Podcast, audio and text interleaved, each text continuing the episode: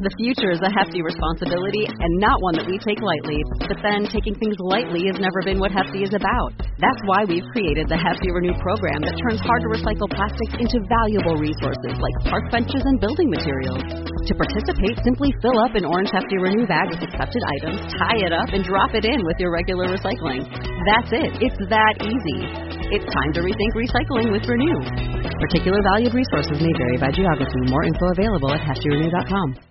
Hey, Rebel Rouser. Welcome to a bonus episode of Star Wars 7 by 7 I'm your host, Allen Voivod, and this week we are all immersed into Rebels coverage, but something happened a couple of days ago that I wanted to call your attention to.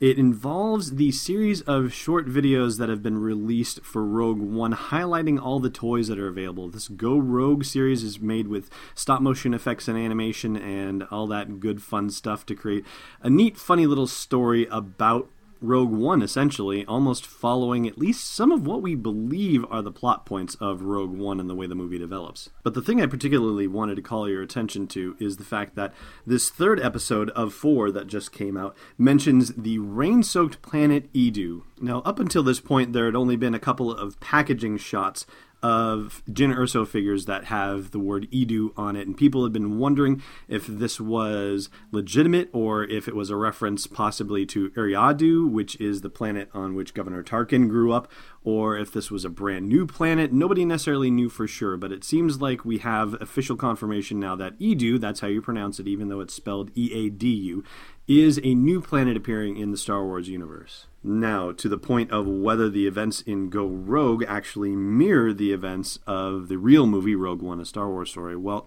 it's worth noting that at the end of this part three of the Go Rogue series, Cassian gets captured by the Empire and taken to face Director Krennic at the end of the episode. Now, in this episode, we also have a couple of occasions where K2SO is able to impersonate an Imperial droid, not just to get control of an ATACT, but also to avoid being captured along with Cassian and treated as a rebel as opposed to an Imperial. So that speaks to his infiltration skills that have been previously discussed in other outlets, but whether he's going to be needed to infiltrate an Imperial facility to rescue Cassian, well, that certainly seems like it would be the case for the uh, for the Go Rogue shorts.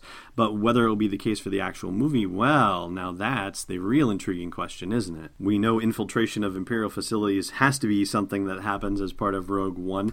I mean, we see, of course Felicity Jones in a pseudo TIE fighter pilot outfit. We know that Bodhi Rook still has his Imperial cargo pilot uniform, and K2SO still has his Imperial insignia on him, and they talk about infiltration, which means he's going to be infiltrating something. Not to mention, of course, the scene that was filmed at the Canary Wharf subway station in London, where they're running through this long tunnel and tons of Imperial troopers are running after them. So, yeah, infiltration definitely, but the purpose thereof, well, that, I guess, is an open question. Maybe it isn't just just for Death Star plans. Maybe it's also to have to rescue Cassian as well. The main thing I wanted to flag for you is that we have a new planet confirmed. That's Eadu, E A D U, rain soaked, as described by the Star Wars YouTube channel.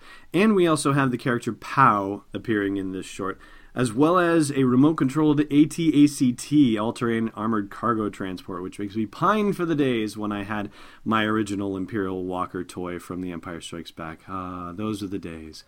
All right, that is going to do it for this little bonus episode. And thanks so much for tuning in. And be sure to stay with us for our Rebels Season 3 premiere week coverage all week long. Today, the 19th of September, we're talking about the Season 2 recap of Star Wars Rebels.